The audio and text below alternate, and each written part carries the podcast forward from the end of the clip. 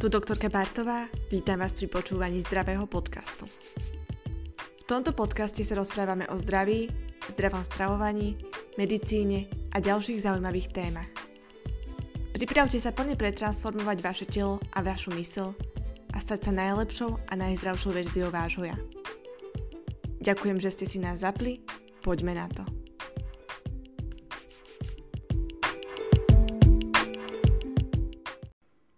Ahojte, vítam vás pri počúvaní dnešnej epizódy. Témou dnešného podcastu je body shaming. Neviem, či ste sa už s týmto americkým výrazom stretli. Ide o hanenie ľudí za to, aké majú telo, ako vyzerá telo daného človeka.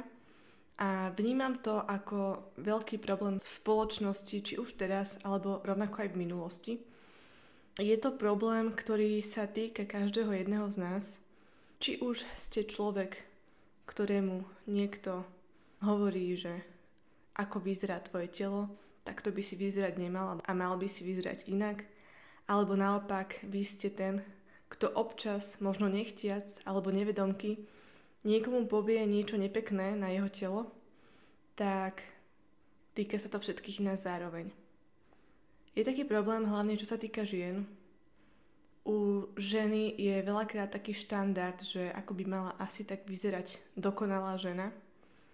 U mužov sa na to až tak neprihliada a preto sú tomu ženy veľakrát častejšie vystavované a sú na ne prehnané nároky spoločnosti. Je to pravdepodobne skrz to, že ženy sú veľakrát sexualizované a z toho dôvodu má človek alebo už celková spoločnosť názor, na základe toho, čo nám bolo prezentované, ako by malo vyzerať to dokonalé ženské telo. A problém je hlavne ten, že potom žena veľakrát siaha po rôznych vylepšeniach, rôznych zákrokoch, ktoré by ju zlepšili, aby sa tomuto štandardu vyrovnala, ale častokrát to prebieha aj v nižšej forme, ako to, že niekto tejto žene povie, že pribrala, alebo naopak schudla. Čo veľa ľudí si neuvedomuje, že veľký problém je aj to, keď hovoríte niekomu, že ako schudol, pretože toho človeka to možno, že naozaj trápi, ako vyzerá jeho telo, možno by chcel vyzerať inak, alebo možno naopak chce takto vyzerať a toto je pre neho ideálne telo a je s týmto telom spokojný a stotožnený a chce takto vyzerať. A to, že váš názor je iný, a vaša predstava ideálneho tela nie je identická s jeho predstavou, to neznamená, že vy mu máte túto predstavu podsúvať a hovoriť mu, že je s jeho telom niečo zlé a prečo neurobí niečo so svojim telom. Čo sa týka zdravia, je veľmi dôležité to, ako sa o naše telo staráme. Toho si je, myslím, každý jeden z nás vedomý, hlavne ak ste poslucháčom môjho podcastu, Sami dobre viete, že ja veľmi prihliadam na to, aby človek bol zdravý a to zdravie sa veľakrát odráža aj na našom tele. Nie som zástanca obezity, nie som zástanca rovnako ani anorexie a verím tomu, že ľudské telo môže dosiahnuť nejaký ten ideál, kedy je to telo naozaj aj zdravé, aj vyzerá esteticky pekne ale tento ideál je pre každého z nás iný. A rovnako aj to zdravie nášho tela. Človek, ktorý možno nemá úplne ideálnu váhu, môže byť rovnako zdravý ako človek, ktorý má tú váhu naozaj ideálnu alebo tie proporcie svojho tela ideálne, u ženy napríklad 90, 60, 90, čo málokrát niektorá žena toto splňa, tento štandard, ktorý sme si vytvorili. Potom sa žena častokrát cíti zle, že nie je tým ideálom krásy a tým ideálom dokonalého tela. A čo je najviac zaražajúce je to, že ľudia vás budú za vaše telo odsudzovať, či už vaše telo vyzerá akokoľvek. Keď schudnete, budú tvrdiť, že ste chudá. Keď priberiete, naopak vám budú tvrdiť, že prečo ste pribrali. A keď zase budete vyzerať lepšie ako oni a vaše telo bude naozaj pekné, vyformované, dajme tomu svalnaté u muža alebo rovnako aj u ženy, tak zase vám budú hovoriť, že čo si to urobil so svojím telom alebo ako to vyzeráš, pretože ľudská závisť nepozná hranice a to, že ten človek nevyzerá možno ako vy, to spôsobuje, že on vás bude chcieť znížiť, či už na jeho úroveň, alebo pod jeho úroveň, aby sa on cítil lepšie. Ja som sa s týmto stretla sama. Ja ako som už spomínala, vždy som bola chudá, moje telo vždy inklinovalo k tomu, že moja postava bola štíhla. Skôr som mala problém pribrať a nabrať svalovú hmotu. A stretla som sa s týmto už aj na škole, medzi kolegami lekármi, kedy ja som si pozerala nejaké videá na internete ohľadom cvičenia. Myslím, že to bolo cvičenie na nohy, a moje niekdajšie kamarátky, ktoré to videli, tak sa začali smiať, že či chcem ešte viacej schudnúť, že prečo si také videá pozerám. Boli to dievčatá, ktoré sa konštantne stiažovali na to, že aké sú tučné, ako vyzerajú zle a že by mali schudnúť a mali by cvičiť a mali by tak a onak jesť a nikdy to pre svoje telo neurobili. A tieto dievčatá sa mi išli vlastne vysmievať za to, že ja som chcela cvičiť chcela som robiť niečo pre moje telo a neuvedomovali si, že môj zámer nebol ten, že ja chcem schudnúť. Práve, že môj zámer bol opačný a ja som chcela nabrať svalovú hmotu, lebo ja som vždy bola teda štíhla a hlavne v oblasti nôh. Preto mňa to zaráža, ako to stále funguje v spoločnosti, pretože mňa sa to už netýka. Ja som s tým už vyrovnaná, lebo už toľko to okolo mňa prebehlo, či už za to, že ako sa zdravo stravujem, alebo či cvičím, netvičím, tak ľudia niekedy majú na to rôzne názory a narážky. Ale keď to počujete od niekoho blízkeho, od nejakej vašej kamarátky, že sa cíti zle, pretože niekto povedal, že či zase schudla, tak to vás potom zamrzí a potom sa človek zamyslí nad tým, že prečo toto jeden druhému robíme. Ja si uvedomujem, že veľakrát to ten človek robí neuvážene a možno nechcene, ale myslím, že je dôležité dbať na to, aby sme brali ohľad na to, čo my vyslovujeme z našich úst a čo druhým ľuďom hovoríme, pretože to môže mať veľký dopad na zdravie tohto človeka. A pritom dievča, ktoré poznám, má úplne skvelú postavu a je to dievča, ktoré ani nemusí toľko cvičiť a môže jesť hocičo a vyzerá super. To znamená, že pravdepodobne tam možno, že bola aj nejaká tá závisť z druhej strany, preto jej bolo takéto niečo povedané. Toto sa týka nielen našej schránky telesnej nášho tela, Rovnako sa to týka aj našej tváre, vzhľadu našej tváre.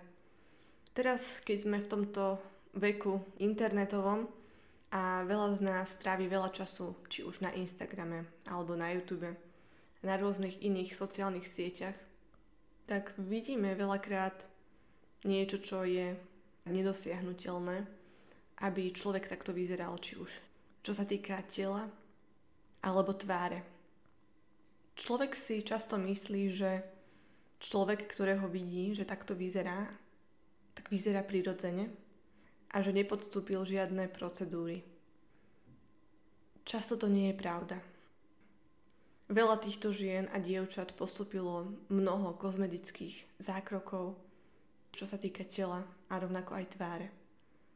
Viem, že bola aj taká kauza, že jedna Majiteľka estetickej kliniky tu v Bratislave sa vyjadrila k tomu, že dievčatá ženy sú hnusné a odporné, keď sú tučné a majú obezitu A prečo si tieto ženy neberú príklad zo žien v zahraničí, ktoré sú síce objemovo väčšie, ale ich telo je pevné, údajne.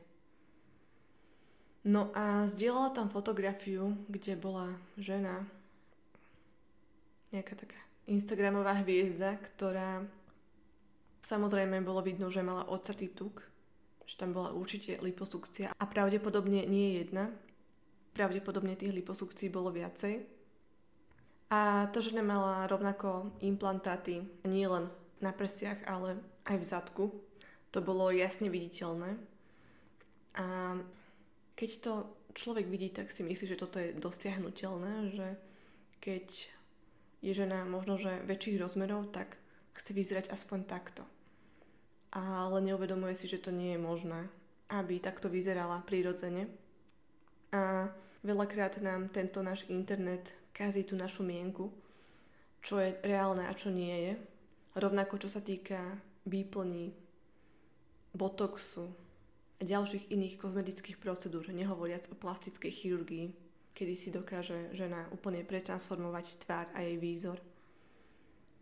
Naozaj je teraz ten internet úplne zahltený takýmito ženami a je to veľmi nebezpečné či už pre naše psychické zdravie, ale rovnako aj pre naše telesné zdravie. Pokiaľ žena chce naozaj toto dosiahnuť, tak veľakrát siaha naozaj po týchto zákrokoch alebo má takú predstavu, že naozaj by to mala podstúpiť a tiež táto kamarátka, ktorú som aj spomenula, čo sa týka tej postavy, tak ona raz mi niečo povedala, že ona by si chcela dať spraviť nos.